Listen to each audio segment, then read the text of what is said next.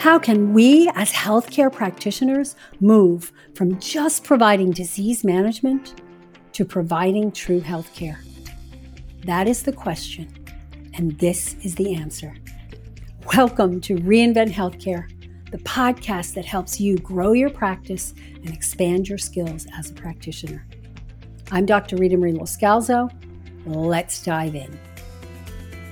Welcome back to ReInvent Healthcare, the podcast for wellness-minded people and professionals who are passionate about transforming our broken healthcare system, which is actually more of a disease management system.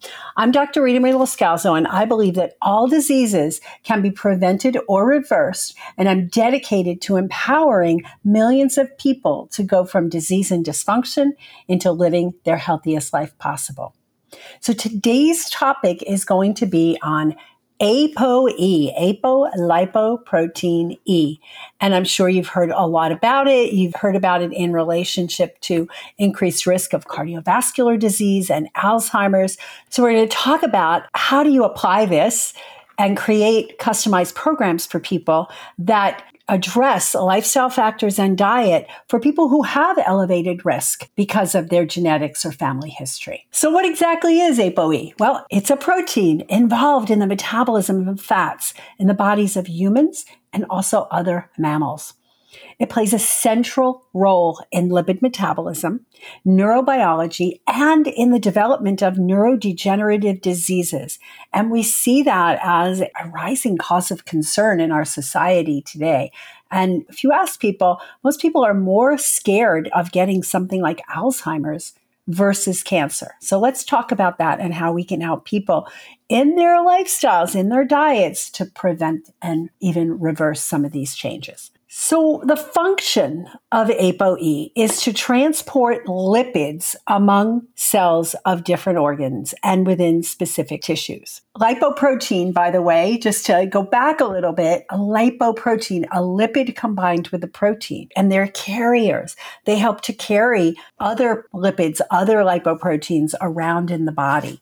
A major function is to mediate the binding of the lipoproteins in the body or other lipid complexes in the plasma to put onto the cell surface, specific cell surface receptors. ApoE was discovered in the early 1970s, so it's fairly new on the scene. It's not in its infancy stages by any means, but it's not something that we've known about for centuries. It's one of the several lipoproteins that are involved with very low density lipoproteins. We know that LDLs, low density lipoproteins, are tested on a routine lipid panel in blood testing. VLDLs, not so much. They're more advanced testing that's done in an advanced lipid panel, which in my opinion should be done on everybody, at least everybody with a family history of heart disease and Alzheimer's, everybody with a genetic tendency, and we'll talk about what some of those genetics are, and anybody who is over 50, really, because of the incidence, the increased incidence, and maybe even over 40, should be getting this more advanced testing. It shouldn't be relegated to people who already have heart disease or are starting to go downhill. This is one of several. It's involved with VLDLs, very low density lipoproteins, also intermediate density lipoproteins, ILDLs, and chylomicron remnants in certain subclasses of high-density HDLs. It plays a role in regulating the clearance of these lipoproteins from the plasma by serving as a ligand for binding to specific cell surface antigens and receptors, including the LDL receptors. ApoE participates in the distribution and the redistribution of lipids among various tissues and cells in the body. It's an important compound, and when it's in balance, it does good functioning, and when it's out of balance, it doesn't. Intracellular ApoE that's inside the cells can modulate various cellular processes physiologically and pathophysiologically out of balance, including cytoskeleton assembly and stability, the structure of the cell walls, and also mitochondrial integrity and function and dendritic morphology and function, dendrites being the tail ends of the nerves. It's likely that ApoE with multiple cellular origins and multiple structural and biophysical properties is involved in such a big variety of processes in lipid metabolism and neurobiology, which is why it's been implicated as a risk factor for cardiovascular disease and Alzheimer's.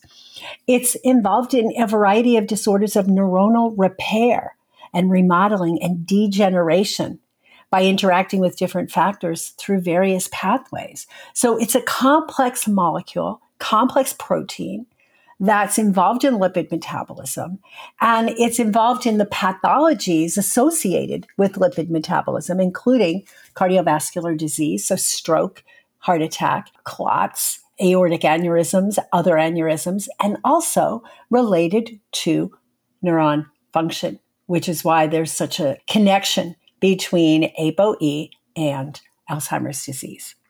So let's talk about the forms that ApoE can take. You've probably heard of these.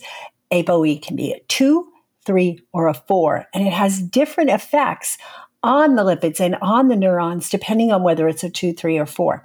And you know, we inherit these from our parents, right? So each parent contributes one ApoE allele. And so if we have multiple 4s or multiple 2s or multiple 3s, or we have a mixture, is going to depend on the genetics and the inheritance. And we'll talk more about the implications of that in a moment.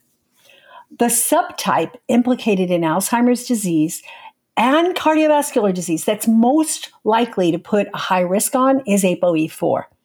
And about 15 to 25% of people have this, and 2 to 5% carry 2 copies. So even though the 4-4 allele, the 4-4 APOE4-4 is the highest risk, it's going to be the one that you're not going to see as much, only 2 to 5%. But 15 to 25% of people with 1-4 is pretty high, and they're going to be at risk, although not as high a risk as those with 4-4.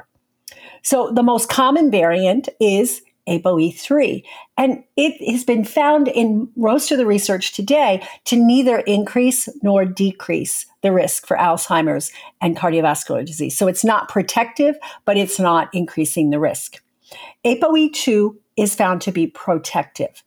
The most common is APOE33. 33 is the most common presentation in genetics. APOE4 also has a role in disturbing lipid homeostasis in the macrophages and smooth muscle cells. So what that does is increases the risk for systemic inflammation, which of course increases the risk for cardiovascular disease and Alzheimer's, and can promote the formation of atherosclerotic plaques. So APOE4 can also contribute to the activation of endothelial cells that disturb blood-brain barrier. And we know how important the blood-brain barrier is, right? The blood-brain barrier keeps larger molecules, chemicals, toxins from entering the brain to protect the brain. And when we have a disruption in blood-brain barrier, anything can get into the brain, toxins included. And we know that toxins are implicated in Alzheimer's disease. If you've ever read the book, The End of Alzheimer's, I think it's called, by Dale Bredesen, he talks about 36 factors that have been found to contribute to the production of the plaques in the brain that lead to Alzheimer's. And toxins are a huge part of it. So we need an intact blood-brain barrier in order to do this, so people with an APOE4 are more likely to have a breach in that blood-brain barrier and more likely to have the toxins entering the brain and increased risk for Alzheimer's. Everything is coded by a gene, right? This is no exception. So the ApoE gene will code for these ApoE proteins, and that will determine, the genetics determine the distribution of ApoE 2, 3, or 4, and what it looks like. So as I said before, APOE2 is protective. APOE3 doesn't really have a significant role in protection or risk. To date, there may be some research in the future that disturbs that theory. And then APOE4 carries elevated risk for disease. So here's the deal. Since everybody inherits one ApoE allele from each parent, each biological parent, obviously, each person can have one of 6 possible combinations. They can be a 2-2, a 2-3, a 2-4, a 3-3, a 3-4, or a 4-4. Okay. So each of these is going to contribute to the amount of risk that the person has. And keep in mind that whenever there's a four, whether it's a 2-4 to 3-4 or 4-4, there's going to be a risk. Obviously, since 2 is protective, a 2-4 is going to be at lower risk than a 4-4. And a 3-4, since the 3 doesn't really infer protection, we just have less of the 4. So the most problematic, the most high risk is associated with 4-4, and second to that is 3-4. Let's just say that if we have 2 copies of APOE4, it's associated with a much higher risk of Alzheimer's than having only 1 copy. And when we inherit the APOE4, it increases the risk for Alzheimer's. But here's the deal. Some people with even a 4-4 never develop the disease. So what else is going on? Well, there are other genetic variants that protect against Alzheimer's. So those could be at play. There could be a 2, right? The 2-4, that's going to be protective and that's going to be at play. So we can't assume, like anything else related to genetics, that just because a person has the gene, they're going to develop Alzheimer's. So I had a patient once who got her genes tested and saw that she was a 4-4, and she started to freak out because both her mother and her father had Alzheimer's. So that like reinforced the fact that it's genetic and that they had it expressing. But I had to assure her that there are things you can do, especially now you're, in your 40s, that you can do to protect yourself from getting it.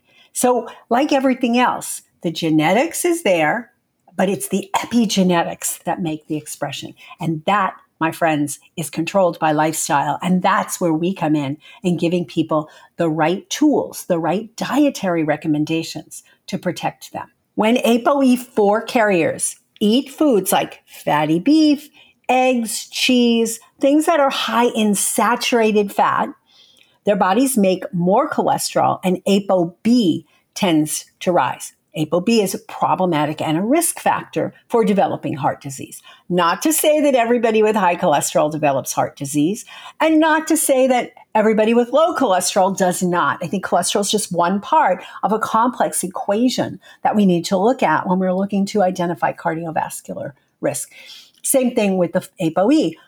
People who don't have the ApoE but are type 2 diabetics or are sugar junkies, they're going to be at higher risk for developing Alzheimer's. People who work in factories, who work in mines where they're exposed to a lot of toxins, or people like a lot of the standard American diet followers are people who just use all kinds of chemicals, right? It's said that before a woman leaves the house, if she's going out to work or before her day begins, if she is using the standard approach to skincare and makeup and all that as the average person, that they're exposed to over 150 chemicals before they even start their day. That's contributing to the risk of atherosclerotic plaque and also the risk of Alzheimer's, plus cancer and autoimmune and all these other things. So it's really important for us to be coaching people on their diet and their lifestyle and their exposures to chemicals. There's a lot of paleo, keto diets out there that are very high in animal fats. There's the carnivore diet. People with APOE4 are not well suited to those diets at all because it's going to increase their risk of developing plaques and Alzheimer's from those foods. So we have to be careful in cautioning people. People ask about saturated fats from, say, palm or coconut. These folks are not suited to very high levels of those. They can certainly eat whole fresh coconut, whole coconut products, but those oils, I recommend people stay away from if they have even a 3-4 or a 4-4. So those are things we have to look at, and you can experiment with people, right? You put them on a specific diet, you check their blood levels, you look at their LDLs, you look at their particles, and you figure out, wow, this person cut back on some of these plant-based saturated fats, and that made a difference. Or they cut back on all the animal-based, and it didn't make as much of a difference until they also cut back on the plant-based. This is where our logic and our critical thinking skills as practitioners come in. We look at their diets, we look at their genes, we look at their family history, and at people at risk, we really have to caution them that they need to be more careful than the average person. My ApoE is 2.3.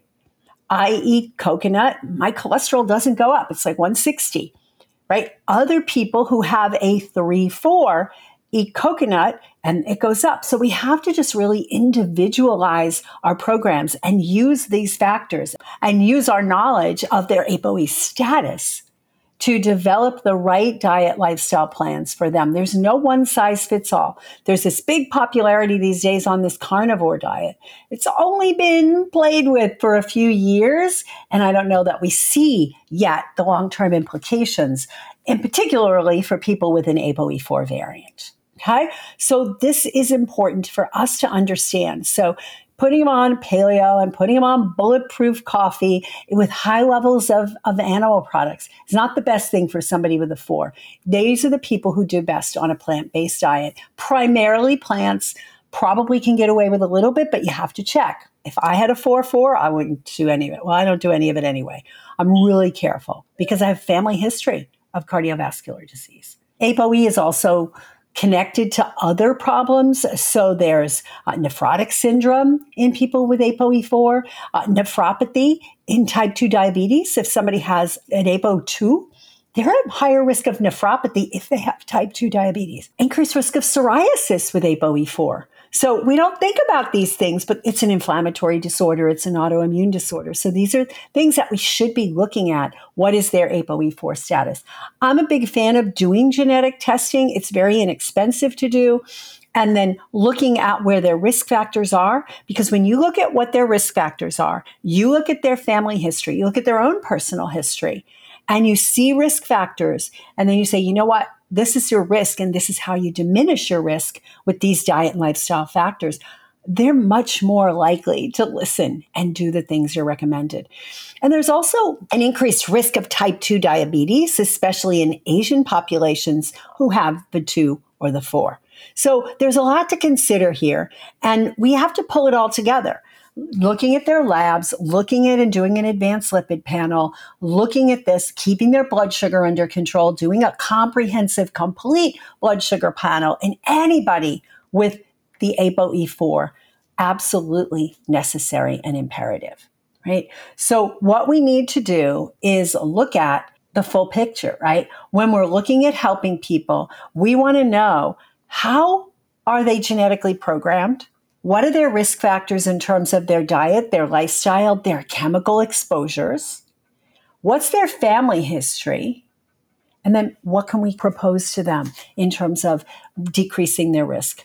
I don't know about you, but I want to teach everybody that I talk to how to decrease their risk, because we don't have that Star Trek device that you hold up and it shows you all their biochemical pathways and you go, okay, I guess you're okay with your butter and bacon diet right now. Let's check you again in a year. We don't have that ability. We don't have the ability to see those clots, although there is some new technology coming out that will help us with that.